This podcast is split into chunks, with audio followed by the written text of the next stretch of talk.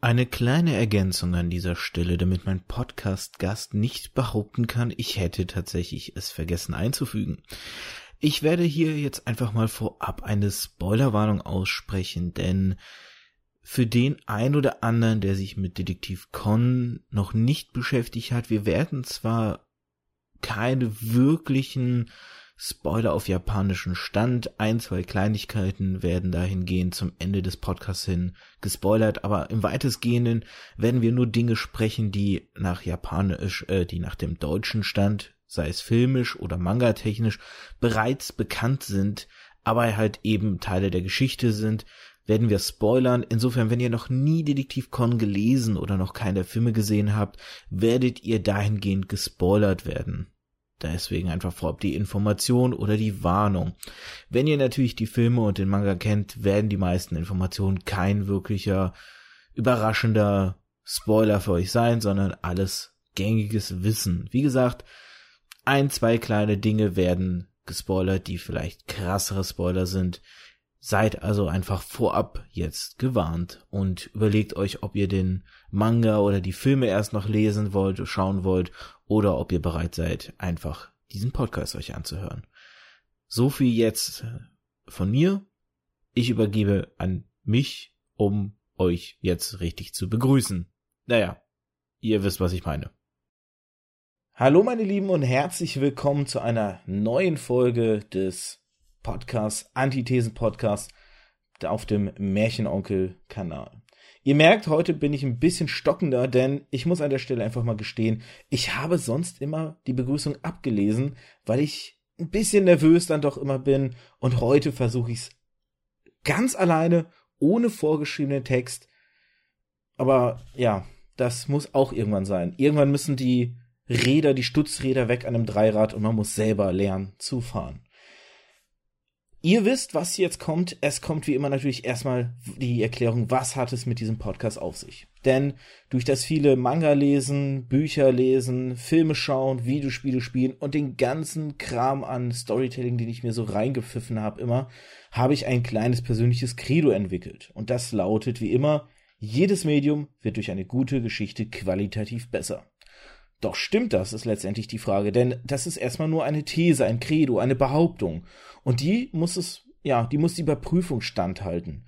Und zu dieser Überprüfung habe ich halt die Antithesen geschaffen. Mein Podcast, wo ich mir Storytelling in verschiedenen Medien anschaue und schaue, stimmt denn das Ganze? Und das heutige Medium wird mal wieder richtig schön nerdig, denn es geht um Mangas. Besser gesagt, einen speziellen Manga, und zwar Detektiv Conan. Einer der beliebtesten und erfolgreichsten Manga auf dem deutschen Markt, aber auch auf dem japanischen Markt. Und dafür brauchte ich halt jemanden, der sich mit diesem Manga gut auskennt. Und ich habe einen guten Freund, den ich auf vielen Umwegen kennengelernt habe, der auch streamt und der sich mit Mangas auskennt, vor allem im Liebessegment. Das heißt, ihr werdet ihn nochmal hören, wahrscheinlich so um Valentinstag herum. So, hier mal das Anteasern schon mal. Für die Damen da draußen, ich weiß nicht, ob alle Herren auch Bock haben auf dieses Thema, aber zumindest die Damen, merkt euch das. Aber für heute ist er erstmal für Detektiv Conan zuständig und muss sein Wissen beitragen. Und zwar ist das der gute, so heißt er zumindest auf Twitch, ZNT Saito. Hi. Ja, moin. Mein Name ist Detektiv Conan und ich bin hier, um die einzige Wahrheit rauszuhauen. Oh, genau, so ein Intro hätten wir machen müssen, ne? So ein Detektiv Conan-Intro mäßig.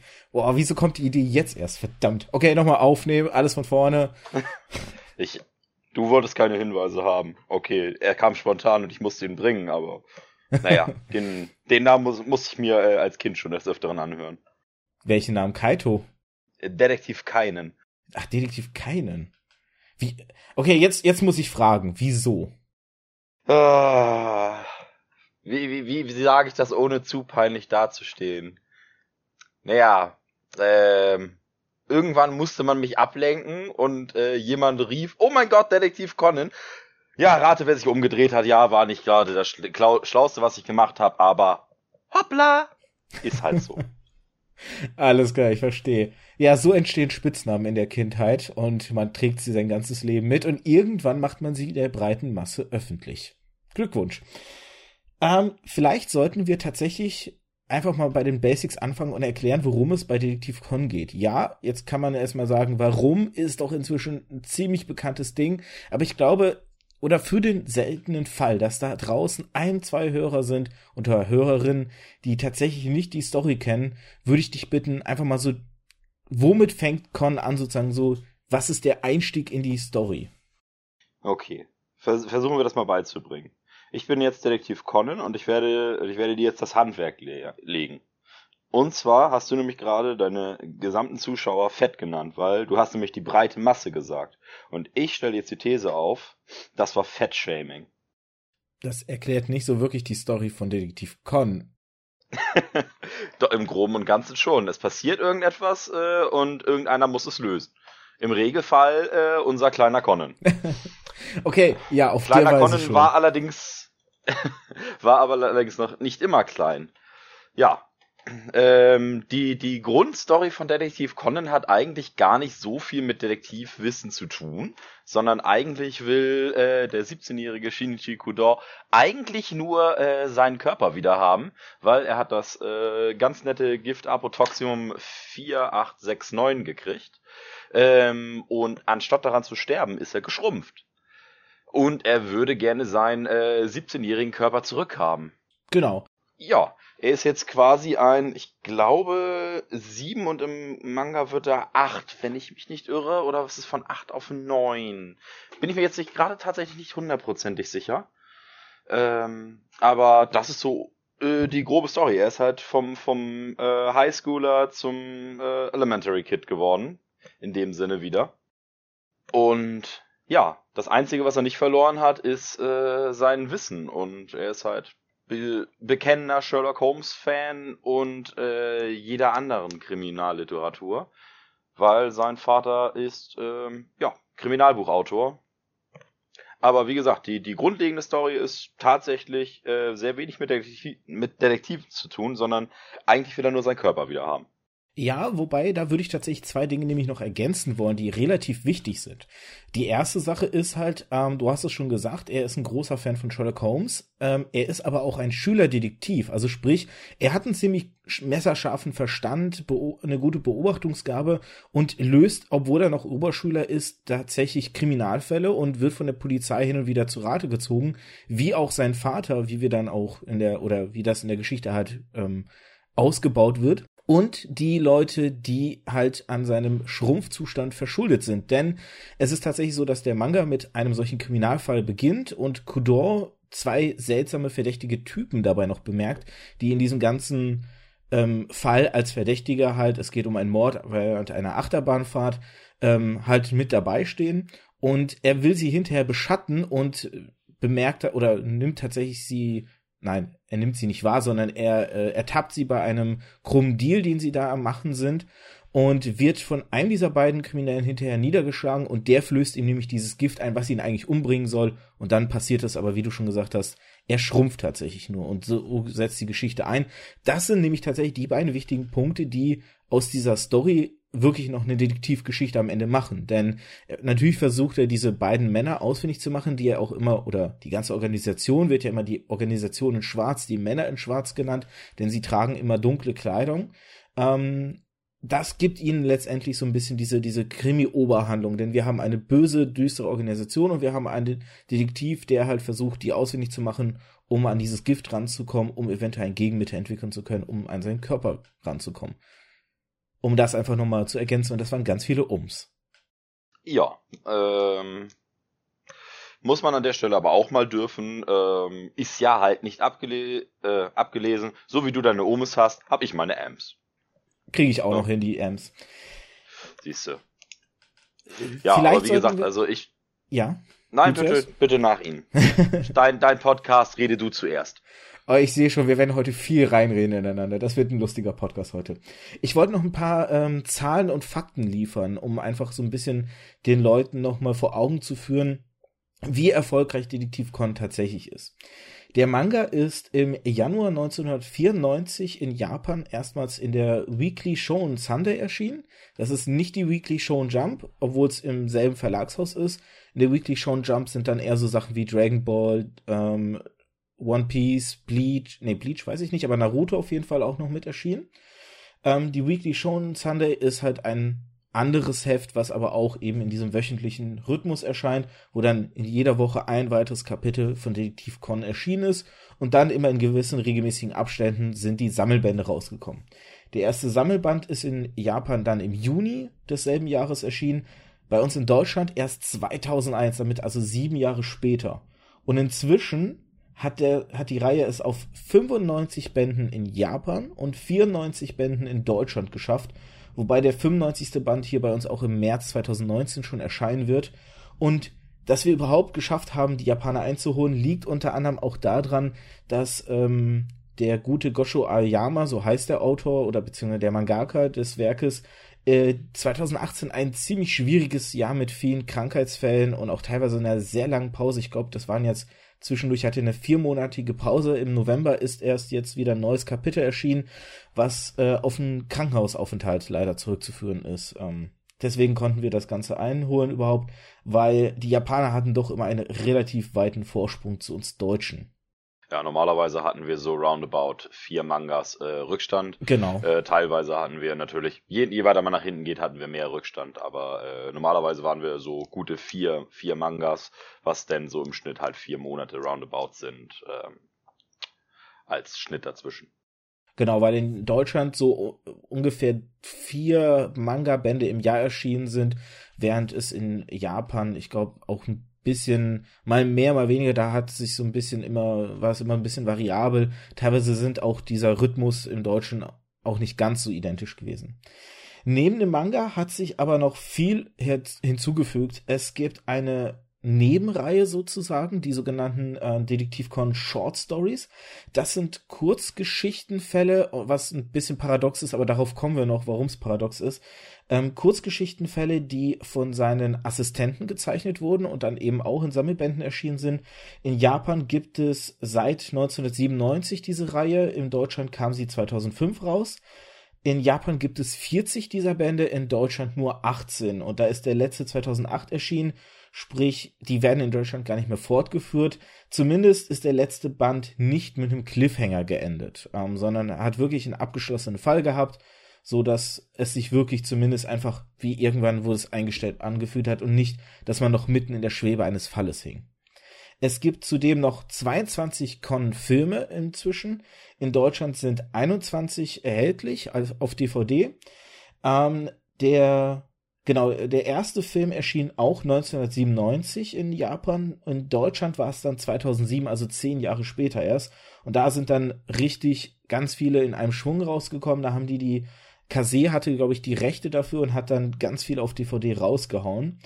Und es gibt da auch eine Besonderheit, denn der 21. Conan-Film ist in Deutschland im Kino gelaufen, auf Japanisch mit Untertitel. Kase hat das nämlich in einer großen Filmoffensive rausgehauen. Ich verstehe nicht, warum sie es beim 22. Film nicht nochmal gemacht haben, weil ich fand es ziemlich geil. Der Kinosaal war voll. Ich weiß nicht, warst du für den Film im Kino damals? Für den 22. tatsächlich nicht. Nee, für den 21. Achso, für den 21. Nein. Ich bin kein großer Freund, das im Kino zu gucken. Ich weiß selber nicht warum, aber ich gucke sowas lieber zu Hause in Ruhe, weil es gibt einige Stellen, wo ich tatsächlich dann mal stoppen möchte und zurückspule, einfach weil ich selber miträtsel am Ende. Und dann habe ich lieber meine Ruhe dabei, anstatt neben mir 7 Tüten Popcorn und 3 Packungen Nachos. Und jemand neben mir, der die ganze Zeit an seinem Getränk rumsaugt. Bei sowas werde ich dann im Kino nervös. Und das, obwohl ich eine Unlimited-Karte habe. Da bin ich komplett bei dir, wäre ich normalerweise auch. Ich habe es riskiert und ich muss echt sagen, das Kino hat sich super benommen. Beim One-Piece-Film im Kino habe ich Schlimmeres erlebt, aber bei Detektiv Conan, der Film war der Saal war mucksmäuschenstill und hat wirklich diesen Film aufgenommen. Es war genial. Also da muss ich sagen, kann ich die Befürchtung überhaupt nicht bestätigen. Naja, aber die Sache ist aber, ich bin selber die Person mit den 7 Popcorn und den 3 Nachos und dem Getränk. Das ist was anderes. Das darfst du ja auch nicht vergessen. Das ist dann wieder was anderes. Gut, dann noch kurz abschließend, es gibt noch Videospiele. In Deutschland ist leider nur ein einziges rübergeschwappt. Das war, jetzt habe ich es mir, Moment, da Detektiv Conan, die Mirapolis-Ermittlung. Und zwar war das 2009 für die Nintendo Wii-Konsole. Leider, wie gesagt, die einzige Umsetzung, denn seit 1996 gibt es Videospiele. Inzwischen ebenfalls schon 21 stolze Spiele. Das letzte ist im Jahr 2014 erschienen von Bandai Namco Games für den Nintendo DS. Ich versuche gar nicht, den Titel des Spiels auszusprechen. Dafür ist mein Japanisch viel zu schlecht und so will ich mich nicht blamieren. Und doch, aber wir wollen es hören. Versuchen. Oh Gott, okay. Metantei Conan Phantomo Kyoshikyoku Rapusoidi. Ich glaube, das letzte Wort war komplett falsch, aber der Rest ging halbwegs. Es gibt eine Besonderheit bei den Filmen und den Videospielen, denn es gab ein Film-Crossover mit Lupin the Third. Ist eine, ja, ein Manga, der halt um einen Dieb sich dreht, um den Meisterdieb Lupin. Insofern nicht verwunderlich, dass Conan auf Lupin treffen, Meisterdieb auf Meisterdetektiv. Dazu gibt es 4 japanische Realverfilmungen, die es nie in den Westen geschafft haben. Realverfilmung immer, ne? Manche sind gut, manche sind schlecht. Hier könnte man diskutieren, wie gut und schlecht die sind. Zu den Videospielen, auch da gibt's ein Crossover, ein Spiel-Crossover für den Nintendo DS von 2009, leider auch nie zu uns rübergekommen, mit dem Manga-Detektiv Hajime Kindaichi, bekannt aus den Kindaichi Case Files, so ist zumindest der englische Titel der Manga-Reihe, ich weiß gerade nicht, wie die auf Japanisch heißen. Ist auch eine sehr beliebte japanische Reihe, die, ich weiß gar nicht, ob es eine deutsche Umsetzung gibt davon. Ich fürchte fast nicht. Im Englischen gibt es Manga-Bände dazu, im Deutschen leider nicht. Und die letzte Info, dann sind wir wirklich mit den Hardfacts durch und können endlich zum Storytelling übergehen, sind die Sonderbände. Und die Sonderbände finde ich tatsächlich ganz wichtig, weil die später für meine Argumentation halt relevant sind. Es gibt nämlich Bände, die einen Themenfokus haben, zum Beispiel die Black Organization Bände halt, ich glaube, da gibt's 2 Stück, da sind alle Kapitel aus allen 95 Bänden oder einige Kapitel aus allen 95 Bänden drinne, die nur sich mit Fällen beschäftigen, wo die schwarze Organisation aufgetaucht ist, wo also die Handlung ein Stück weit vorangetrieben wurde. Oder es gibt dann eben ein Sammelband, ich weiß nicht, ob der nur, das weiß ich jetzt gerade nicht, ich habe den nur vorhin bei der Recherche, wobei ich habe die Seite gerade offen, ich kann es on the fly mal gucken schnell. Genau, es gibt den Special Romance Edition Band zum Beispiel, da sind nur Fälle drin oder da sind nur Kapitel drin, wo die Beziehung zwischen Shinichi Kudo und seiner Jugendfreundin Ran Mouri halt vorangetrieben werden. Und so haben halt diese Sonderbände immer einen gewissen Themenschwerpunkt. Insgesamt oder beziehungsweise in Deutschland erschienen sind 13 Stück. Davon, und davon, das fand ich ganz interessant, sind 6 Stück so nicht in Japan erschienen, sondern Deutschland exklusiv. In Japan wiederum sind aktuell 17 erschienen. Davon sind 8 noch nicht in Deutsch erschienen und 2 sind zumindest für den deutschen Markt angekündigt. Ganz viele Hardfacts, ganz viele Infos jetzt erstmal. Das Besondere am Storytelling von Conan ist, und das sollten wir vielleicht auch noch erwähnen, du hast es gerade schon gesagt, es passiert immer ein Fall, eine Situation, Conan ist zufällig natürlich dabei und wird rein verwickelt. Das häufigste Verbrechen ist der gute alte Mord. Hin und wieder gibt's aber auch so Entführungsfälle oder es gibt halt Fälle, wo es so um Diebstahl geht oder um etwas muss gesucht werden. Meistens sind das dann Sachen mit den sogenannten Detective Boys. Das sind ein paar Kinder, die Conan halt als jetzt, ja, geschrumpfter und dadurch halt wieder Grundschüler, zumindest optisch gesehen, halt eine Beziehung aufgebaut hat, eine Freundschaft aufgebaut hat und die müssen dann oft, oder die haben oft so Fälle, wo die irgendwas suchen müssen, wo irgendwas verloren gegangen ist und sie suchen es halt zum Beispiel. Und das Entscheidende ist tatsächlich, wie diese Geschichten geschrieben sind. Denn ich würde mal, inzwischen sind es, glaube ich, 90% aller Fälle sind so aufgebaut, man hat ein Kapitel, wo die Situation entsteht, also der Mord oder beziehungsweise der Diebstahl oder halt, ne, ein Kind bittet, die Detective Boys findet meine Katze oder sowas. Dann hat man ein Kapitel, wo halt recherchiert wird, wo quasi dann die Polizei auch zum Einsatz kommt und Conan halt, ne, sich die Beweise anschaut. Und dann im dritten Kapitel, am Ende des zweiten Kapitels, hat man dann immer den Moment, wo der Geistesblitz ihn trifft und er weiß, was los ist. Und im dritten Kapitel wird dann alles aufgeschlüsselt. Man hat halt die Lösung, die dargereicht wird. Und es ist eigentlich erstaunlich, weil es ist so eine simple Struktur. Und es ist auch tatsächlich so, ich habe viele Detektiv-Manga inzwischen gelesen und Conan ist der einzige, der diese Struktur hat. Und ich würde sagen, Conan ist der beliebteste von allen. Und jetzt ist die Frage, oder ich würde jetzt mal mit der Frage einsteigen dir gegenüber, glaubst du, dass es an dieser 3-Kapitel-Struktur liegt? Ich glaube, die 3-Kapitel-Struktur ist sowohl die größte Stärke als auch die größte Schwäche von Conan, weil im Endeffekt weiß man, was passiert. Du hast halt, oder in den ersten Mangas war es noch mal ein bisschen anders. Ich sag mal so, die ersten 50 Mangas sind von der Struktur her noch mal, obwohl es im Endeffekt dieselbe Struktur ist, noch mal anders gebaut als die jetzt, ich sag mal, die in Anführungszeichen moderneren, weil du hast am Anfang das Gefühl gehabt, wir lassen Detektiv Conan mal laufen. Ah, das wird bestimmt schon so 1, 2, 3 Jahre beliebt sein und dann wird es irgendwann abfallen und uninteressant werden. Und als man dann gemerkt hat, verdammt, das wird gar nicht unbeliebter, sondern das wird immer beliebter und beliebter, haben sie die Struktur nochmal länger gezogen. Das merkt man auch daran, dass du früher 3, 4 Fälle in einem Manga hattest und jetzt mittlerweile 1 bis 2. Beziehungsweise, dass halt immer noch ein Cliffhanger in einem drinne ist, dass du einen Anreiz hast, den nächsten zu kaufen. Und das ist halt auf der einen Seite eine sehr große Stärke von Detektiv Conan, dass du, sag ich mal, die jetzigen Mangas haben halt meistens ein Ende von dem Manga davor, dann eine Hauptgeschichte und dann wieder eine neu angefangene Geschichte. Und früher haben sie halt öfters versucht, halt auch mit dem Manga die Geschichte halt enden zu lassen, wo man halt gemerkt hat, okay, wir gucken mal, wie die Quoten sind, wie das überhaupt läuft, wie beliebt das ist und wie gut es ankommt. Und das finde ich halt auch sehr interessant an Detektiv Conan. Ja, ich weiß nicht, ob das deine Frage jetzt so beantwortet hat, aber wie gesagt, also ich denke, es ist im Endeffekt die größte Stärke und die größte Schwäche von Conan. Tatsächlich würde ich dir da auch beipflichten. Also ich glaube, das ist auch so ein Aspekt, den ich so formulieren würde. Größte Stärke und größte Schwäche gleichermaßen.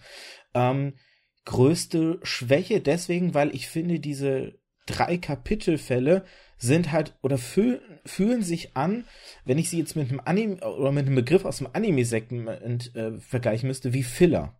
Sie fühlen sich an wie Füllmaterial, wie es muss irgendwas passieren oder es müssen Fälle gelöst werden von Conan, damit man so ein bisschen dem Mangaka auch die Zeit geben kann, sich für die Haupthandlung auch immer neue Dinge auszudenken. Und zwischendurch muss halt immer Füllmaterial reingestopft werden.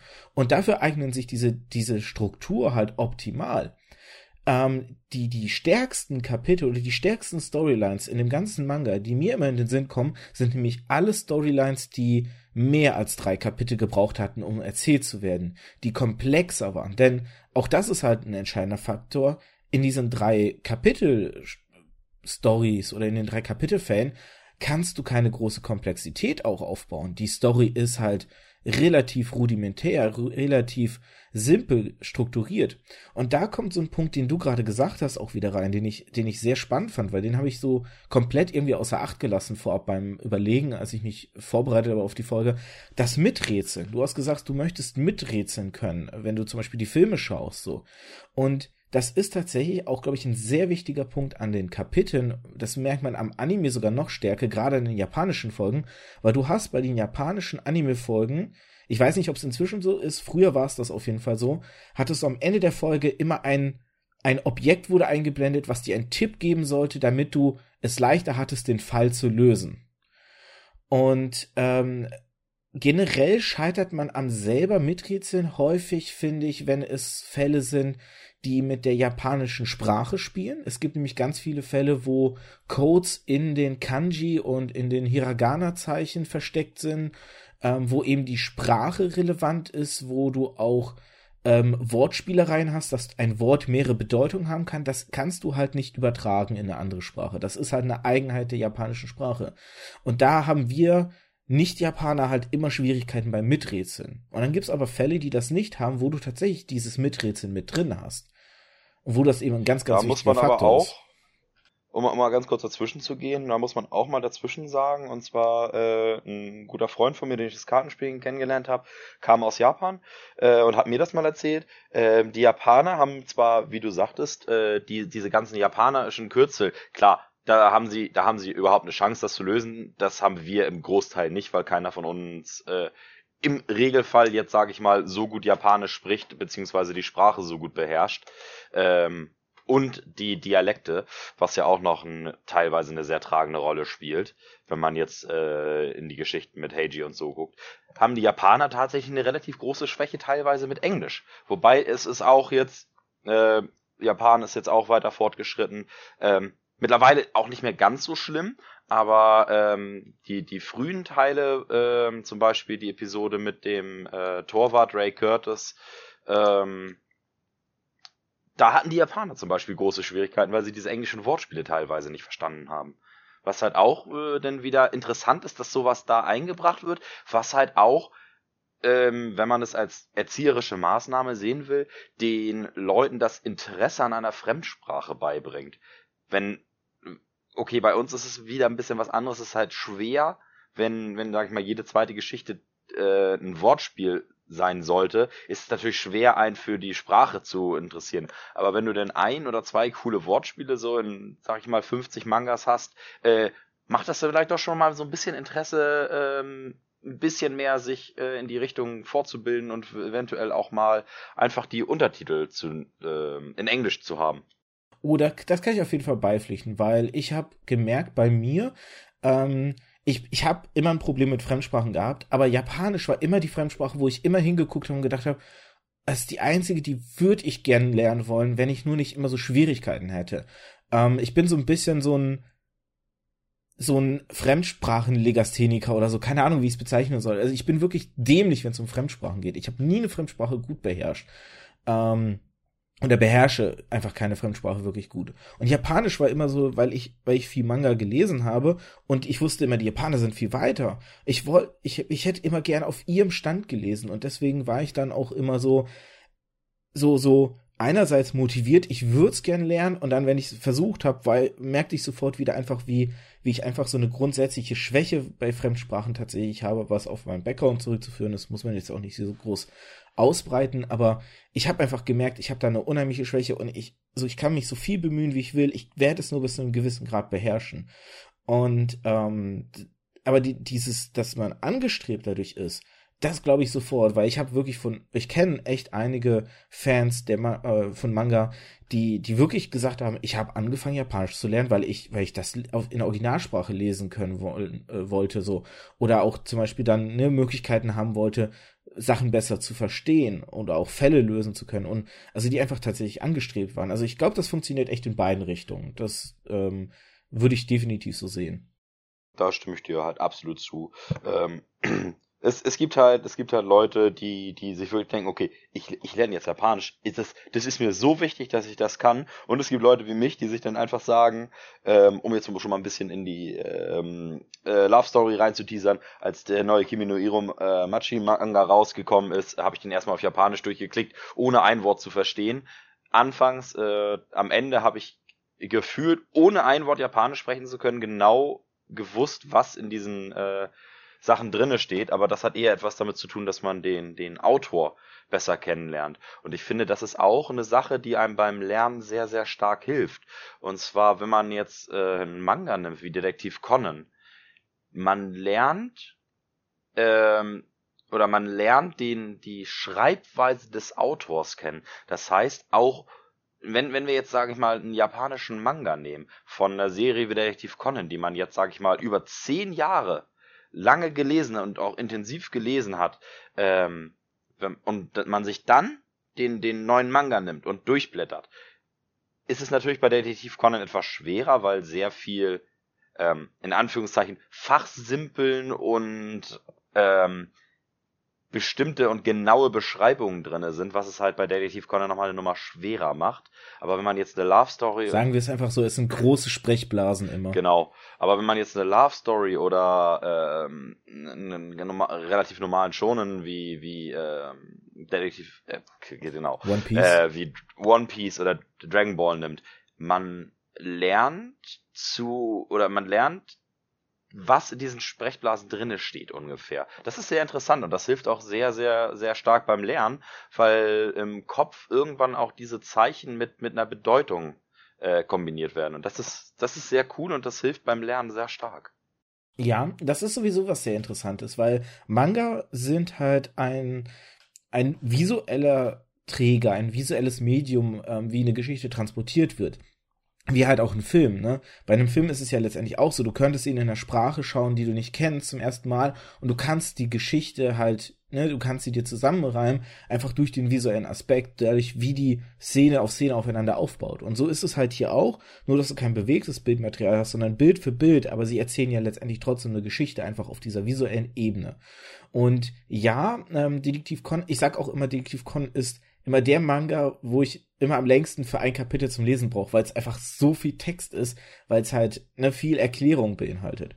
Aber dieses visuelle, wie du schon sagst, das visuelle Storytelling, was da mitschwingt, das ist halt wirklich, ich finde es so schön, dass du gerade gesagt hast, man lernt den Mangaka zu lesen oder quasi seinen Stil. Es ist wirklich wie eine Handschrift, kann man sagen, als würde man eine Handschrift wiedererkennen, eine gewisse Art auch die Geschichte zu erzählen. Wenn ich jetzt überlege oder viele Mangaka miteinander vergleiche, man findet die Eigenheiten, die jeder mit sich bringt, sei es jetzt ein Eiichiro Oda für One Piece oder sei es jetzt zum Beispiel auch, wenn du ein Duo hast. Ich muss jetzt zum Beispiel mal an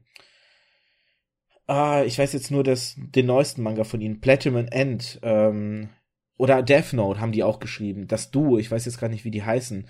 Auch hier erkennst du immer wieder die Handschrift von den beiden, wo der eine ja mehr der Autor ist und der andere der Zeichen, aber trotzdem sie auch zusammenarbeiten und zusammen die Story besprechen. Und auch hier findest du immer so Elemente des Wiedererkennens und auch der Art und Weise, wie erzählt wird. Weil diese Dreiaktstruktur, ich habe es ja gerade schon gesagt, das ist, und ich habe jetzt schon extra einen Begriff verwendet, zu dem ich gleich überleiten wollte. Diese 3 Kapitel, das ist eine Eigenheit, die hat nur Gosho Aoyama, die habe ich halt wirklich bei keinem anderen Detektiv-Manga bis jetzt gesehen. Die haben immer alle längere Storylines, die oft eher auf 5, 6, 7 Kapitel ausgelegt sind. Es gibt ganz wenig, was so vergleichbar kurz ist. Tatsächlich, das Einzige, was mir untergekommen ist, was eine relativ ähnliche Kürze hat, was aber einfach nie so eine lange Story hatte und wo der Hauptstorystrang immer regelmäßiger als bei Detektiv Conan durchgeschieden ist, war Detective Academy Q.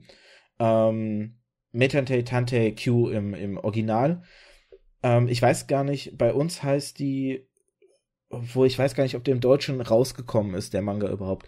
Da geht es um eine Akademie, wo Detektive ausgebildet werden sollen. Und es geht um 5 Detektive, die zusammenarbeiten. Und die haben tatsächlich hin und wieder so eine ähnlich kurze Struktur. Aber das ist die einzige Ausnahme, die ich halt kenne. Und die sind auch deutlich komödiantischer als Conan zum Beispiel. Und so kann man wirklich differenzieren, wer ist was.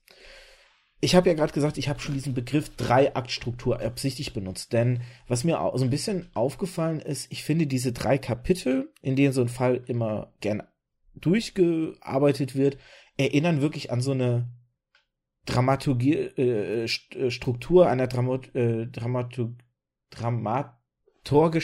Gott, Wörter, furchtbar, Erzählweise halt, ne?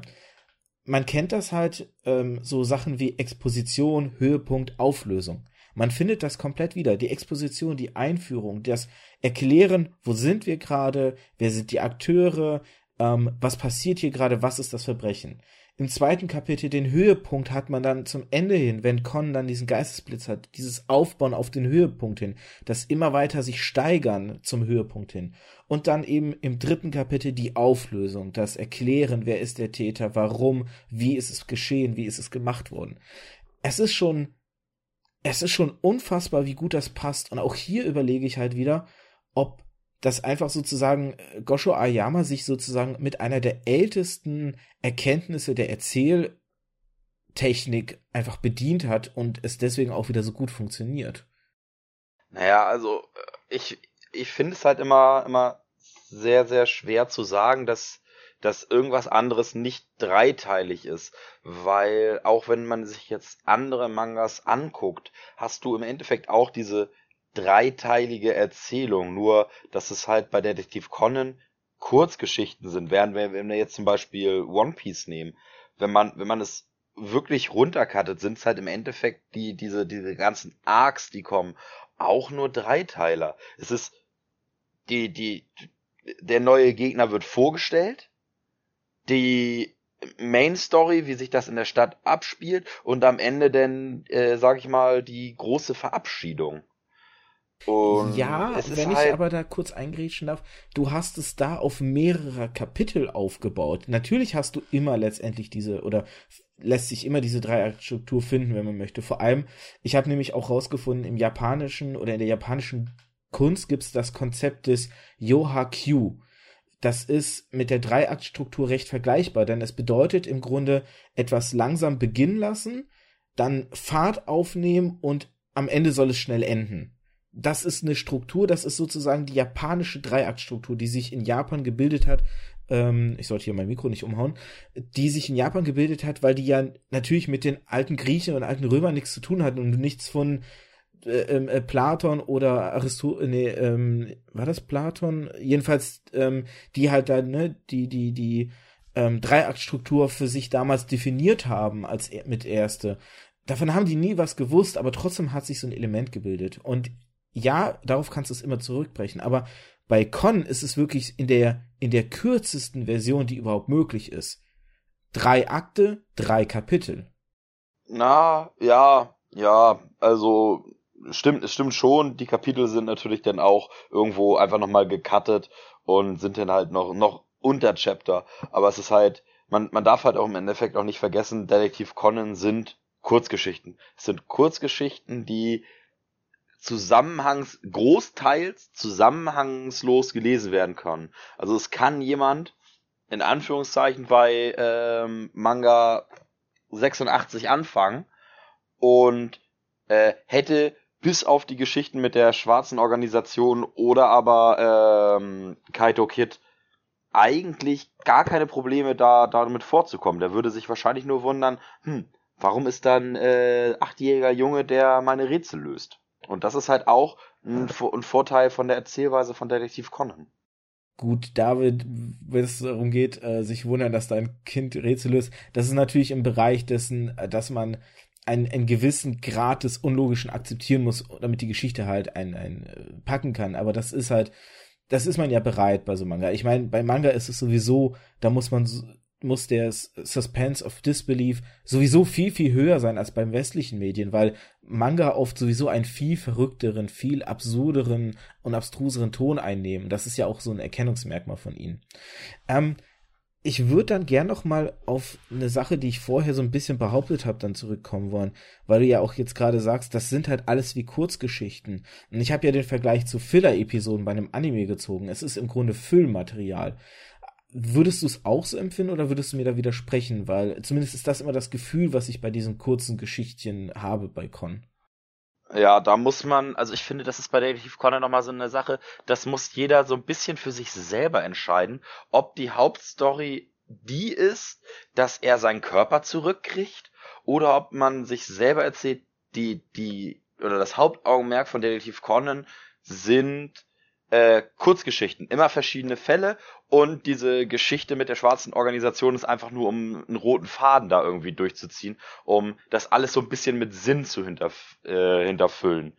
Und das ist, also finde ich, sehr, sehr schwer zu sagen, ob man jetzt sagt, die Hauptgeschichte von Detektiv Conan ist die Geschichte, dass er seinen Körper wiederholen will mit der schwarzen Organisation oder aber das Hauptaugenmerk ist Kurzgeschichten, die man sich, sage ich mal, in einer halben Stunde durchlesen kann. Das ist sehr schwer zu sagen. Aber dann würde ich jetzt die Sonderbände tatsächlich reinwerfen wollen. Ich habe ja gesagt, ich komme auf die zurück, weil die für meine Argumentation aus meiner Sicht zuträglich sind. Denn Wenn du überlegst, Detektiv Conan existiert jetzt seit 24 Jahren. Im Januar nächsten Jahres, also in 2 Monaten, wären es einfach mal 25 Jahre, die dieser Manga existiert. Und du hast eine riesige Breite an, eine Masse an Kapiteln, an Storylines, die dort erzählt werden. Und du hast halt diesen roten Faden, oder du hast so ein paar übergeordnete Handlungsstränge. Du hast die Beziehung zwischen Ran und Shinichi, die sich über 95 Bände weiterentwickelt und voranarbeitet. Du hast dann die Storyline mit der schwarzen Organisation, diese große Verbrecherorganisation, deren Mitglieder alle nach Alkoholsorten benannt sind, von Gin, Vodka, Sherry, Vermouth und so. Das sind ihre Decknamen, wo jetzt in den letzten oder in einem der letzten Kapitel nach japanischem Stand auch das Oberhaupt endlich enthüllt wurde, nach fast 25 Jahren weiß man jetzt erst, wer das Oberhaupt ist, was ja ein großes spekulatives Thema auch war. Du hast so viele Handlungsstränge, auch zum Beispiel, es gibt ja viele, im Laufe der Manga-Reihe sind viele Nebenfiguren aufgetaucht, die oftmals Mitglieder von Geheimorganisationen waren, sei es das CIA, sei es das FBI, die die eingeschleust wurden bei der schwarzen Organisation und dadurch Handlungsstränge auch aufgebaut wurden. Hier haben wir momentan auch sehr, sehr starke und wichtige Geschichten rund um, ich komme jetzt nicht mehr auf seinen Namen, der Schwarzhaarige mit den langen Haaren, der seinen Tod vorgetäuscht hat. Ach, Shuichi Akai. Genau, Shuichi Akai, der fürs FBI arbeitet. An der Stelle vielleicht die den Manga nicht gelesen haben. Shuichi Akai ist ein... Spoilerwarnung. Ich glaube, damit muss man rechnen. Aber ja, vielleicht erinnere ich mich dran und füge ja am Anfang eine zusätzliche Info an. Wegen Nein, vergiss das. Nur weil ich es jetzt beim letzten Zelda-Podcast vergessen habe, heißt das nicht, dass ich es hier auch vergesse. Jedenfalls, Shuichi Akai, damit die anderen Leute ein besseres Verständnis haben, ist ein Mitglied des FBI, der sich bei dieser Organisation eingeschleust hat, der von einem anderen Mitglied sehr, sehr, sehr gehasst wird, weil dieses andere Mitglied ihn als Mörder eines Freundes ansieht. Und als Shuichi Akai seinen Tod vorgetäuscht hat, weil er halt enttarnt wurde als FBI-Agent von der schwarzen Organisation und deswegen untertauchen musste, war dieses andere Mitglied, sein Spitzname oder sein Deckname ist Bourbon, als einziger überzeugt, dass Shuichi Akai noch lebt und hat dementsprechend nachgeforscht. Und so war auch hier wieder ein wichtiger Handlungsstrang, der sich eben aber auf mehrere Bände verteilt hat, hatte sich hier gebildet. Und diese Handlungsstränge sind in diesen Sonderbänden eben ein bisschen geraffter, ein bisschen wieder kompakt, so nach dem Motto, hey, damit du nicht alles raussuchen musst, hier geben wir dir extra Bände, wo du nochmal alles kompakt durchlesen kannst, damit du wieder weißt, so, was ist in diesen 25 Jahren an Entwicklung passiert. Und das zeigt doch im Grunde, wie ballastartig und wie unwichtig dieser ganze andere Kram ist. Und doch habe ich das Gefühl, dass dieser andere Kram das ist, was den Erfolg ausmacht. Da muss ich jetzt nochmal mich einbringen und sagen, ja, du hast natürlich recht. Natürlich ist die Geschichte mit der schwarzen Organisation eins der Hauptaugenmerke. Aber ich finde tatsächlich, dass sich das mit der schwarzen Organisation nach hinten hin immer und immer mehr gezwungen vorkommt. Sei es auch... Die eine Geschichte, wo sie einfach so, da stand ein Auto, sie haben irgendjemand umbringen wollen, aber das ist dann wieder weggekommen. Es ist einfach nur, hey, die schwarze Organisation ist noch da, ne? Nicht, dass ihr die vergesst, ne? Gin, Wodka, Souvlaki, Sirtaki, sind alle noch da. Und ich finde, Detektiv Conan würde wahrscheinlich auch ohne die schwarze Organisation funktionieren.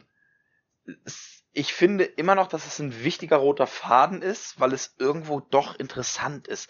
Wer ist jetzt wer? Und ist dieses Oberhaupt, was sie jetzt herausgefunden haben, wirklich das Oberhaupt? Oder ist das nur eine Fährte, die sie falsch gelegt haben? Es ist halt eine Sache, irgendetwas, was sich im Endeffekt auch wieder sehr, sehr lang zieht. Wo man halt einfach sagen kann, ja, Conan wird halt am Ende nicht Piratenkönig, sondern wird wieder Shinichi Kudo. Es ist halt, es würde auch wesentlich kürzer funktionieren. Und ich glaube auch, Detektiv Conan würde funktionieren, wenn er jetzt irgendwann in, sag ich mal, Manga 100 wieder zu Shinichi wird und es da weitergeht. Ich glaube, das würde auch funktionieren. Man müsste halt nur eine andere Hintergrundgeschichte haben. Und ich finde, diese Geschichte mit der schwarzen Organisation ist im Endeffekt eine Hintergrundgeschichte. Irgendwie fühlt es sich schwer an für mich zu sagen, die schwarze Organisation ist die Hauptgeschichte. Ja, witzigerweise würde ich dir tatsächlich beipflichten. Und doch weiß ich nicht, ob ich beipflichten sollte. Denn auch hier, wenn ich dann wieder zu den Short Stories blicke, dann frage ich mich, ist nicht tatsächlich diese Hintergrundgeschichte, aber das, was die Leute auch am Lesen hält, weil die Shortstories sind in Japan, seit 3 Jahren ist kein neuer Band erschienen. In Deutschland sind sie nach 18 Bänden eingestellt worden, weil scheinbar die Verkaufszahl nicht gut genug war. Das heißt, die Leute hatten an den Shortstories, die genau das beinhalten, wie du es gesagt hast, die reine Essenz, diese kurzen Geschichten, einfach nur das, was ja den meisten Teil auch der Hauptreihe ausmacht. Die reine Essenz haben sie vorgesetzt bekommen und haben sie weniger gern scheinbar angenommen als dieses Hauptwerk. Und ich glaube tatsächlich, dass diese Hintergrundgeschichte, so sehr du gerade sagen möchtest oder sie darstellst, als sie ist vernachlässigbar, sie könnte rausgeschnitten werden, so fein mit dem Skalpell rausgeschnitten und weg und keiner wird sie vermissen. Ich glaube doch, dass so genauso wichtig sie aber auch ist für diesen Erfolg. Und ohne diese immer wieder Erinnerung und Wiederkehr wäre Detektiv Conan tatsächlich auch nie so erfolgreich geworden. Ich habe nämlich auch zum Beispiel gerade das Gefühl, dass Detektiv Conan langsam sich auf den Weg Richtung wir beenden das Ganze begibt, weil in den letzten Jahren, so in den letzten, ich würde mal so sagen, gefühlt 5 Jahren und damit so den letzten 20 Bänden viel, viel, viel mehr Nebencharaktere aufgetaucht sind, die für das Vorantreiben der Haupthandlung wichtig werden, so gerade. Viel mehr Dinge gerade angedeutet oder aufgelöst werden auch, die für das Vorankommen wichtig sind. Wie gesagt, das Oberhaupt ist inzwischen bekannt. Das heißt, man weiß jetzt, wer ist der Anführer der Organisation. Das ist ja jetzt auch so nach dem Motto, wir kennen euren König, wir können ihn matt setzen. So, ne? Wir müssen ihn es noch ist finden. Aber noch nicht 100%. Ja, aber das Gefühl so auf wir bewegen uns auf das Ende hin. Es ist das Vize- oder die rechte Hand des höchsten Mitglieds mit seinem Decknamen ist aufgetaucht. Wir wissen, es gibt 3 potenzielle Verdächtige in dem Manga, die dieser Vize in der schwarzen Organisation sein könnten. Das heißt, die höchsten Mitglieder sind jetzt im Spiel. Wir haben viele Nebenfiguren, die aus eben Geheimorganisationen verschiedener Staaten eingesetzt sind, um die schwarze Organisation zu zerschlagen. Es fühlt sich alles an wir begeben uns jetzt so langsam auf die Endspur. Also wir wollen jetzt mal langsam es Richtung Ende bringen. So fühlt es sich auch sehr stark an. Jetzt muss ich noch mal ganz dringend, bevor ich das vergesse, zwischenhaken. Ja. Jetzt kommen wir zu einer Sache, die ich doch relativ interessant finde als Theorie. Mhm. Und zwar gibt's einmal diese Theorie, wie du sagtest, es will jetzt zu Ende gebracht werden.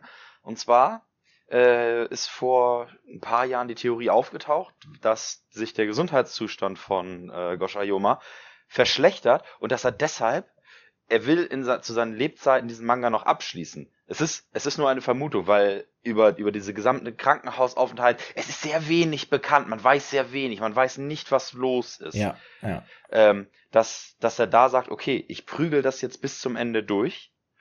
Oder aber, es ist jetzt der Aufbau für die eigentliche Hauptgeschichte. Und so hast du nämlich gesagt, es sind ganz viele Organisationen, FBI und, dass die jetzt alle dazukommen. Jetzt ist natürlich die Frage, ist die schwarze Organisation nur in Japan? Oder ist die auch in den USA, dass die deshalb dazukommen? Und es könnte halt auf so ein, ich sag mal, vielleicht ist der, den wir herausgefunden haben, nur der Chef für die Japan-Branche. Vielleicht gibt es noch einen ein darüber. Und das ist eine Sache an der Theorie, die ich sehr interessant finde, weil so eine Organisation, sie sagen ja, sie wollen alles beherrschen. Ich glaube nicht, dass die nur in Japan fungiert. Ich glaube, das glaube ich auch nicht, nee. Ich glaube, das könnte eventuell, oder es wäre ja möglich, so wie wir Shinichi, Heiji, ich komme nicht auf die anderen beiden, der Detektiv des Norden und Süden. Ich weiß, wie sie aussehen, ich habe sie vor mir, ich komme aber gerade nicht auf die Namen. Ist aber auch egal, dass man da eventuell sagt, wir haben Shinichi, der Detektiv für Japan, und wir haben Roberto, den Detektiv aus Brasilien oder sonst irgendwas, die denn wirklich weltweit diese Organisation zusammen matt setzen wollen, so im Endeffekt wie Conan zum FBI gefunden hat. Und das ist auch eine sehr interessante These, die ich gelesen habe, was ich für mich persönlich sehr, sehr cool finden würde, weil es diesem Ganzen nochmal dieses Dramatische gibt, weil Detektiv Conan fängt ja immer mehr an zu übertreiben, wenn wir jetzt an den Film Raven Chaser denken, wo sie halt einfach mit einem Kampfheli auf den Tokyo Tower einschießen und einen Film später interessiert das keine Sau mehr. Du hast jetzt sehr viele Sachen gesagt, auf die ich eigentlich eingehen müsste und möchte. Erster Punkt wegen der Krankheit. Es würde mich nicht wundern, weil wir wissen, oder es ist ja inzwischen einschlägig bekannt, dass Mangaka in Japan sich quasi zu Tode schuften. Man sieht es an der Autorin von Hunter x Hunter, die immer wieder lange Pausen auch einlegen muss, aus gesundheitlichen Gründen. Bei One Piece gab es auch schon das ein oder andere Mal, dass Eiji, Gott, ich komme jetzt auf den Nachnamen plötzlich, der ist rausgefallen mir aus dem Kopf. Jedenfalls, dass der Mangaka von One Piece ja auch gesundheitsbedingt angeschlagen ist, weil die Typen arbeiten 6 Tage die Woche über 10 Stunden. Also es ist echt unmenschlich. Man kriegt es immer wieder auch in Interviews mit, dass die teilweise nur 4-5 Stunden schlafen und sowas.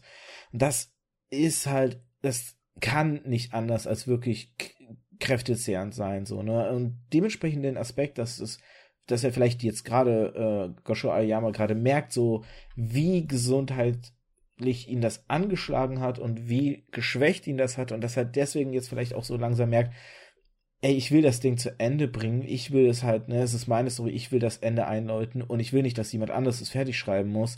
Das könnte ich mir echt gut vorstellen. Ich habe gerade nämlich mal schnell nebenbei geguckt, der Mann ist dieses Jahr nämlich 55 Jahre geworden.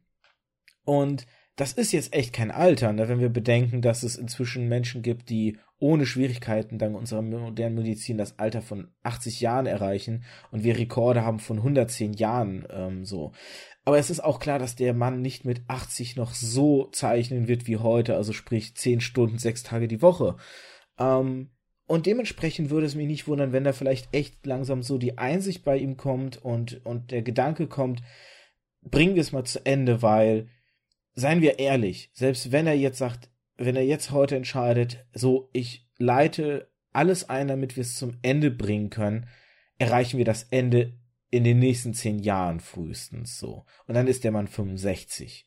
Wenn man auch so sich immer wieder anschaut, wie der One Piece Mangaka, welche Zwischeninfos er gibt, zu wie viel Prozent er seine Story abgeschlossen sieht und so, da kann man das auch immer schön errechnen oder so abschätzen, wie weit wird das noch gehen und dementsprechend Con wird locker noch 10 Jahre laufen, bis wir da wirklich ein Ende sehen.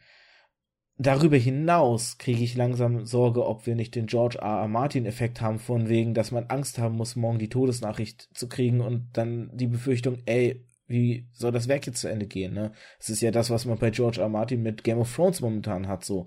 Ey, du willst noch mindestens 2 Bücher schreiben, hast, ne, den vorletzten Band noch nicht rausgehauen und bist jetzt schon an die 80 und kommst nicht in die Pötte, so, ne? Also ich würde es mir wünschen, wenn er es beendet. Den zweiten wichtigen Punkt, den ich noch schnell anschneiden möchte, bevor du nochmal was sagst, war der Aspekt von wegen über Japan hinaus. Also dass die Organisation über Japan hinaus agiert, das hat der Manga uns bestätigt. Es gibt ja auch den Es gibt ja diesen Rückblick, wo es darum geht, dass Kon, also da noch Shinichi Kudo, seinen allerersten Fall löst. Da ist er ja auf dem Weg nach New York und trifft in diesem Rückblick ja quasi auf eine Schauspielerin oder beziehungsweise auf eine andere Person neben der Schauspielerin, die erwiesenermaßen beide Mitglieder der schwarzen Organisation waren zu dem Zeitpunkt schon. Und das Spiel ist eine Storyline, die halt in New York spielt. Das heißt, die haben schon damals ihre Fänge dorthin ausgebreitet. Ne? Also, also damals im Sinne von zu der Zeitpunkt, als der Rückblick spielt. Da waren schon Leute draußen in New York und anderen Ländern. Das heißt, definitiv werden die sich nicht nur auf Japan beschränkt haben, weil sonst auch hier würde es überhaupt keinen Sinn machen, dass das FBI und so sich dafür interessieren. Falsch ausgedrückt. Es würde wahrscheinlich nicht keinen Sinn ergeben. Es würde durchaus Sinn ergeben. Aber mit dieser Vehemenz, die da an den Tag legen, es hat schon seinen Grund, dass diese ganzen anderen Organisationen da im Spiel sind. Definitiv. Für mich ist das Fakt und gesetzt einfach durch die Tatsache, dass die als Player mit im Spiel sind. Ja, aber dann kommt halt auch wieder so diese Interessensfrage, wenn man in die Richtung geht. Man kann halt sehr viel dazu beitragen. Man kann zum Beispiel sagen, okay, wir haben die schwarze Organisation, wie sie in Japan heißt, ist vielleicht die, ich sag mal, schwarze Organisation von Italien, die Mafia. Ne? So in dem Sinne, dass man diese bekannten Sachen reinbringt, könnte man machen. Wäre eine Möglichkeit. Und da stehen halt auch, wenn die Geschichte denn weitergehen soll, wenn du jetzt wirklich sagen willst, ich bin mir bei dem Rentensystem in Japan nicht wirklich bewusst. Ich habe es mal gelesen, ich glaube, irgendwie zwischen 60 und 70 können sie in Rente gehen und das Standardrentenalter ist irgendwie 65. Nagel mich nicht drauf fest. Ich bin der Meinung, irgendwie so war das. Wenn man jetzt wirklich sagt, okay, Gosho Aoyama will mit 65, so wie es in Anführungszeichen den Standard ist, in Rente gehen, hätten wir jetzt theoretisch noch, du sagtest 55, ist er noch 10 Jahre vor uns. Weil es würde dann relativ wenig Sinn machen zu sagen, er hört denn mit 60 schon auf. Oder aber er sagt, ich will mit 60 schon in Rente gehen. Ich habe meine 25 Jahre Arbeit voll. Ich habe lange genug eingezahlt. Und ab da gehe ich in Rente. Oder aber er sagt sich wirklich, er macht bis 65 und könnte dann halt mit dem Ende von Detektiv Conan auch seinen Ruhestand verkünden, was halt auch irgendwo cool ist, dass du einen Großteil deiner Arbeitszeit an demselben Projekt gearbeitet hast und wenn du in Ruhestand gehst, du sagst, ich nehme jetzt Detektiv Conan auch mit in den Ruhestand. Oder aber man sagt, er geht in Ruhestand und übergibt das Werk an einen seiner Mitzeichner weiter, was halt auch auf der einen Seite sehr cool wäre, dass du halt wirklich so einen generationsübergreifenden Detektivband hast. Kann ich mir fast nicht vorstellen, weil Gosho Aoyama auch in mehreren Interviews immer wieder hat durchscheinen lassen, wie viele, viele Mangaka auch, eben auch Eiichiro Oda, siehst du, da ist mir der Nachname endlich wieder eingefallen, dass viele Fakten oder viele Ideen halt schon seit Anfang an existieren. Er hat zum Beispiel schon vor 10 Jahren hat er in einem Interview gesagt, dass das Oberhaupt der schwarzen Organisation im Manga schon aufgetaucht ist.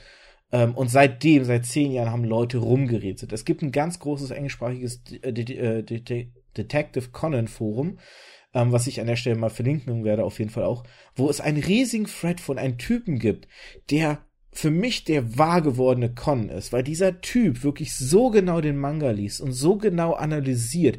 Er hat im Vorfeld richtig vorhergesagt, wer Bourbon ist. Er hat im Vorfeld viele andere Dinge vorhergesagt. Der hatte einen riesigen Thread zu den Vermutungen, wer das Oberhaupt der schwarzen Organisation sein könnte. Und da gibt's so interessante Sachen, wie die Leute sich auch richtig einsteigen, und wie du es schon gesagt hast, dieses Miträtseln.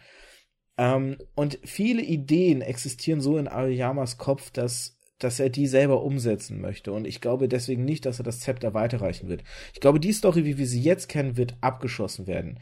Vielleicht wird er dann die Rechte freigeben nach dem Motto, hier, mein bester Assistent bekommt die Erlaubnis, sozusagen die Figur Shinichi Kudo, wenn er wieder erwachsen oder wieder groß ist, zu nehmen und darauf eine Nachfolgegeschichte aufbauen zu dürfen. Das, wer weiß, könnte man sich vorstellen vielleicht. Sehen wir ja mit Dragon Ball jetzt auch und Dragon Ball Super, wo es ja genauso geschehen ist, wo ein ehemaliger Assistent die Geschichte fortsetzen darf, jetzt viele, viele Jahre nachdem Dragon Ball für sich ja abgeschlossen galt. Und das könnte ich mir vorstellen, aber die Story, wie wir sie jetzt haben mit der schwarzen Organisation, wird Gosho Aoyama definitiv abschließen. Da lege ich meine Hand für ins Feuer. Da gehe ich auch von aus. Also ich glaube nicht, dass er diese Geschichte abgibt. Aber vielleicht, oder wie gesagt, da bleibt es halt der Spekulation offen, wie es weitergehen soll. Und es ist halt sehr interessant, weil Detektiv Conan kann, wenn Detektiv Conan will, unglaublich weit streuen, weil eine Verbindung irgendwie, nehmen wir als bestes Beispiel die Mafia in Italien, um einfach diese Verbindung dahin zu führen. Das ist mit 2-3 Chaptern ist das erledigt. Da musst du ja nur einbringen, dass die oberste Chef Kontakte nach Italien hatte. Und im Endeffekt schon ist diese Verbindung nach Italien fertig. Und schon könnte man sehen, dass Detektiv Conan dann vielleicht wieder als Shinichi gewordener nach Italien reist und da weiter rätselt. Und deshalb, es bleibt halt, oder sowas bleibt halt offen. Ich glaube es selber nicht, aber es wäre halt möglich. Vor allem, wenn wir jetzt wieder auf die Struktur der Kapitel schauen, kann auch Detektiv Conan theoretisch bis zur Unendlichkeit und noch weitergehen, weil du hast halt dieses Konzept von, erstens vergeht theoretisch in Detektiv Conan keine richtige Zeit. Wir haben mehrere Kapitel schon gehabt, die immer wieder die Weihnachtsthematik aufgreifen, aber es ist ja nicht so, dass da schon 20 Jahre in Time vergangen ist, sondern es wird einfach immer vage gelassen, wie die interne Timeline letztendlich ist, wann diese Festsituation halt, wenn dann schon zum 5. Mal wieder ein Mord an einem Weihnachtstag irgendwie passiert, wie die jetzt genau miteinander zusammenhängen. Man hat nur die Haupthandlung, die ja aufeinander wirklich eine aufbauende Timeline ist, und ein paar von diesen 3 Kapitel-Storylines, wo dann vielleicht Conan einen Hinweis bekommt, dass eine Nebenfigur sich verdächtig benimmt und so. Aber ansonsten, viele, viele dieser 3 Kapitel-Erzählungen können in dieser Timeline komplett wahllos eingesetzt werden, komplett variabel eingesetzt werden, weil da keine Charakterentwicklung, keine Progression der Handlung an und für sich stattfindet, sondern einfach nur ein Fall erzählt wird. Und das erlaubt halt dem Manga auch, theoretisch halt ewig weiterzugehen, weil du kannst zig solcher Geschichten reinsetzen. Aber, wie gesagt, für mich sind das wie die schwachen Geschichten. Meine liebste Detektiv Conan-Geschichte ist bis heute eine der ersten, die aufgetaucht ist. Ich weiß jetzt nicht, in den ersten 10 Bänden auf jeden Fall. Das ist die Geschichte von einem Mord auf einer Insel, wo es darum geht, dass quasi Mozart-Lieder gespielt werden und immer wenn sie gespielt werden, passiert ein Mord. Und es geht um einen Serienmörder, der Rache verüben möchte. Und diese Geschichte und die Auflösung, das ist für mich bis heute eine der stärksten Detektiv-Conan-Storylines, die da je erzählt wurden. Die geht mir so unter der Haut, auch diese Auflösung, auch was es mit dem Mörder auf sich hat. Es ist so eine tolle Story. Ich weiß nicht, hast du auch so eine Lieblingsstory, die du vielleicht kurz dann einfach mal reinwerfen möchtest in den Ring an der Stelle? Ja, die du gesagt hast, ist wirklich eine der besten Geschichten. Aber ich glaube, das hat nicht unbedingt was mit der Story zu tun, sondern mit der Besonderheit dieser Geschichte. Dass sich in dieser Geschichte jemand am Ende selbst umgebracht hat. Vermutlich. Wir haben keine Leiche gesehen, wir haben nichts gesehen. Theoretisch könnte sie auch der Boss der Organisation sein. Theoretisch. Was halt auch wieder sehr cool ist, dass sie halt in diesem Flammenmeer zum Ende spielt und dann vermutlich gestorben ist. Die einzige Person, die Shinichi nicht retten konnte als Mörder. Was auch sehr wichtig ist, und jetzt muss ich definitiv eine Spoilerwarnung raushauen, weil du dich in der Wortwahl ein bisschen viel verraten hast, finde ich. Oder zumindest die natürlich die Auflösung wissen oder die wissen, die Story kennen, natürlich jetzt merken, worauf ich anspiele. Ja, es ist halt Ich finde auch zum Beispiel, es hat sich sehr stark verändert, wenn wir nochmal auf die Filme gucken und auf dieses Thema des Miträtselns, was du erwähnt hast. Denn meine liebsten Filme sind die älteren Filme. Ich finde, für mich der Bruch ist bei meinem Lieblingsdetektiv Conan Film passiert. Und mein Lieblingsdetektiv Conan Film ist der 6. Film.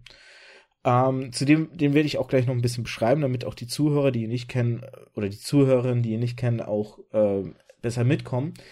Aber was ich gemerkt habe, ist, dass nach diesem 6. Film die Filme, und du hast es auch schon angedeutet, mit dem Kampfhubschrauber, sehr viel actionlastiger wurden und nicht mehr so der Krimi-Fall im Vordergrund stand. Und ich finde, das ist aber das, was bei Conan es ausmacht, denn ich würde tatsächlich Detektiv Conan sehr mit Sherlock Holmes Romanen vergleichen oder Sherlock Holmes Kurzgeschichten, denn es ist so, wir haben fast immer eine Situation, aus der, wenn es mal eine Mordserie, also mehrere Morde sind, dann ist es fast immer eine Situation, aus denen die Personen nicht entkommen können. Sie sind am Ort gefangen. Wenn es ein einzelner Mord ist, dann ist es halt einfach der Tatort. Es sind alle Verdächtigen dort versammelt. Die Polizei kommt dazu, kann es nicht lösen. Conan ohne große kriminalistische Analyse, die heutzutage ja gemacht wird, durch Blutspritzer, Ausrichtung der Blutspritzer zum Beispiel, oder auch so Sachen wie DNA-Analysen, ohne so einen ganzen Kram, sondern nur durch seine Schlussfolgerungen und sein Grips und das Beobachten und das aufmerksame Wahrnehmen von Dingen halt, bildet er oder kann er nachvollziehen, wie die Tat begangen ist. Am Ende werden alle Leute an einem Ort versammelt und wie Sherlock Holmes, vielleicht auch nicht ganz unabsichtlich, denn Conans Lieblingsromanfigur ist Sherlock Holmes, wird dann der Fall aufgedröselt und die Lösung dargeboten. Und es ist wirklich die Anmutung einer Sherlock-Holmes-Geschichte. Und der 6. Film treibt das nämlich auf die Spitze. Denn worum geht's im 6. Film? Es geht um eine neue VR-Technologie, die, und das muss man sich vorstellen, dieser Film ist von 2000, 18 Jahre zurück und hat VR-Technologie schon gezeigt. Es geht für alle, die den Film nicht kennen, er heißt Detektiv Conan Art Online. Nein, nicht. Das war natürlich ein schlechter Wortwitz auf Sword Art Online, aber so könnt ihr euch die Story halt vorstellen. Es ist, um vielleicht dann auch den richtigen Titel mal zu nennen, an der Stelle hast du recht, der deutsche Titel ist Das Phantom der Baker Street.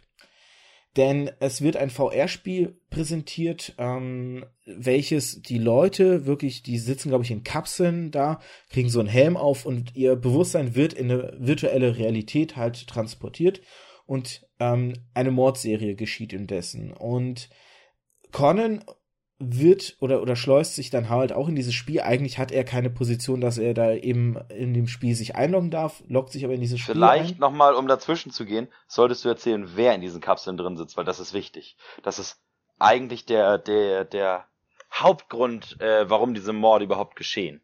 Oh, da musst du mir nochmal helfen, weil dafür habe ich den echt zu lange nicht mehr. Da sitzt die Bildungselite komplett Japans drinne, die von Bankchefen, die Kinder. Also sitzen wirklich Kinder und Nachfolgen sitzen da drinne. Also wirklich die junge Elite Japans, der Sohn eines Bankenchefs, der Sohn von Regierungsbeamten und. Die sitzen da drinne. Da sitzen nicht irgendwelche Leute drinne, sondern da sitzen wirklich wirklich wie VIP-Personen als Kinder drinne. Ja, genau, die Kinder dieser Personen sind da drin. Stimmt, das ist wichtig. Und die sitzen da drin, weil sie ein Spiel spielen sollen. Es geht nämlich darum, in diesem Spiel versuchen sie, die Identität von Jack the Ripper aufzudecken. Und zwar eben im viktorianischen London entsprechend. Und auch Sherlock Holmes als Figur taucht halt da auf. Und das ist halt so interessant, weil diese Geschichte auf mehreren Ebenen einfach dieses Miträtseln und das Fälle lösen halt zelebriert halt. Ne? Man hat eben den Fall, der außerhalb der VR passiert, denn dort passieren Morde halt, oder zumindest ein Mord erinnere ich mich noch, ich weiß nicht, ob es auch mehrere waren. Und man hat natürlich den Fall des Jack the Rippers in dieser VR-Geschichte. Die Conan natürlich beide versucht zu lösen dann. Und wie gesagt, also es ist alles diese Anmutung und ab dann wird es so viel actionlastiger und für mich die Filme tatsächlich auch massiv schlechter einfach.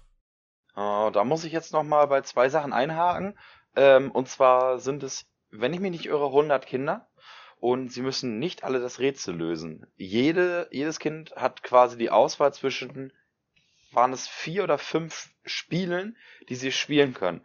Und es ist egal, ein Kind muss es schaffen, das Spiel, in dem er spielt, bis zum Ende durchzuspielen.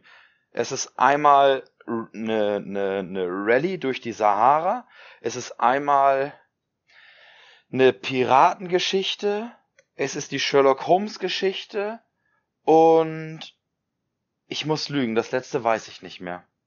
Ich meine, es waren 4 verschiedene Geschichten und dann hat sich halt eine Gruppe um Detektiv Conan rum gesagt, wir nehmen natürlich Sherlock Holmes.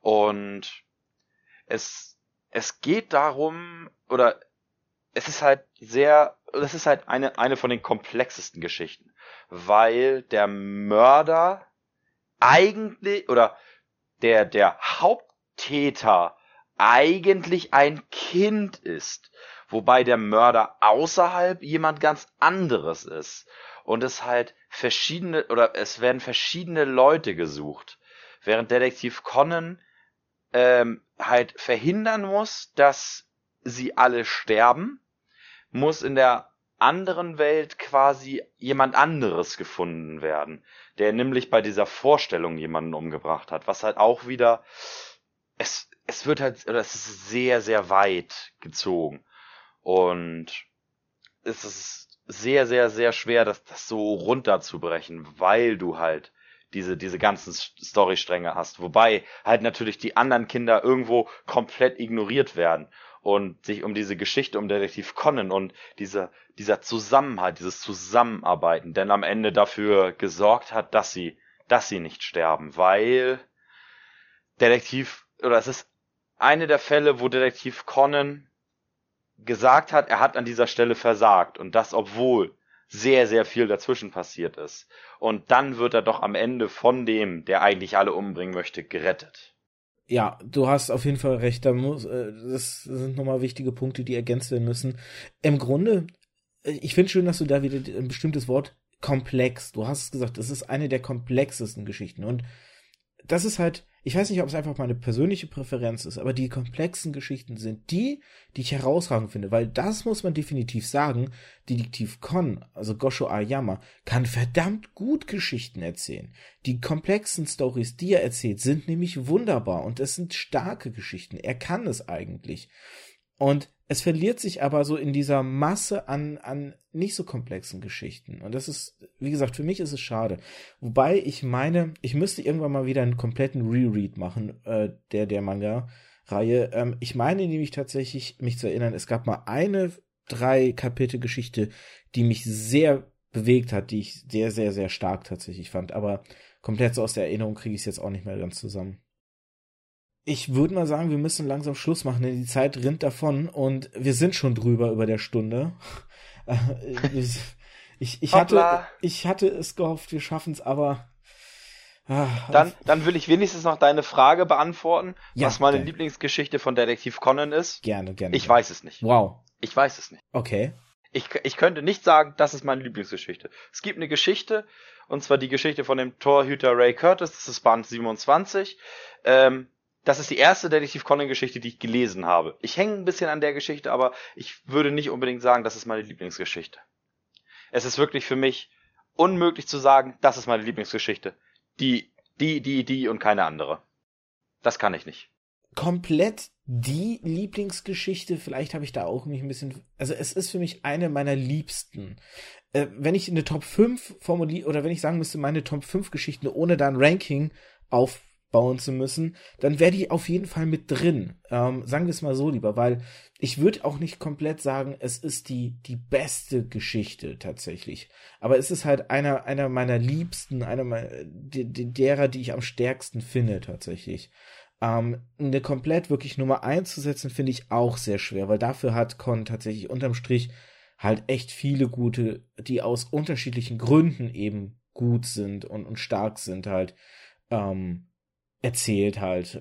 Sei es, dass eine Geschichte einfach einen sehr guten Plot-Twist hat oder sei es, dass eine andere Geschichte einfach auf einer sehr emotionalen Ebene gut funktioniert hat.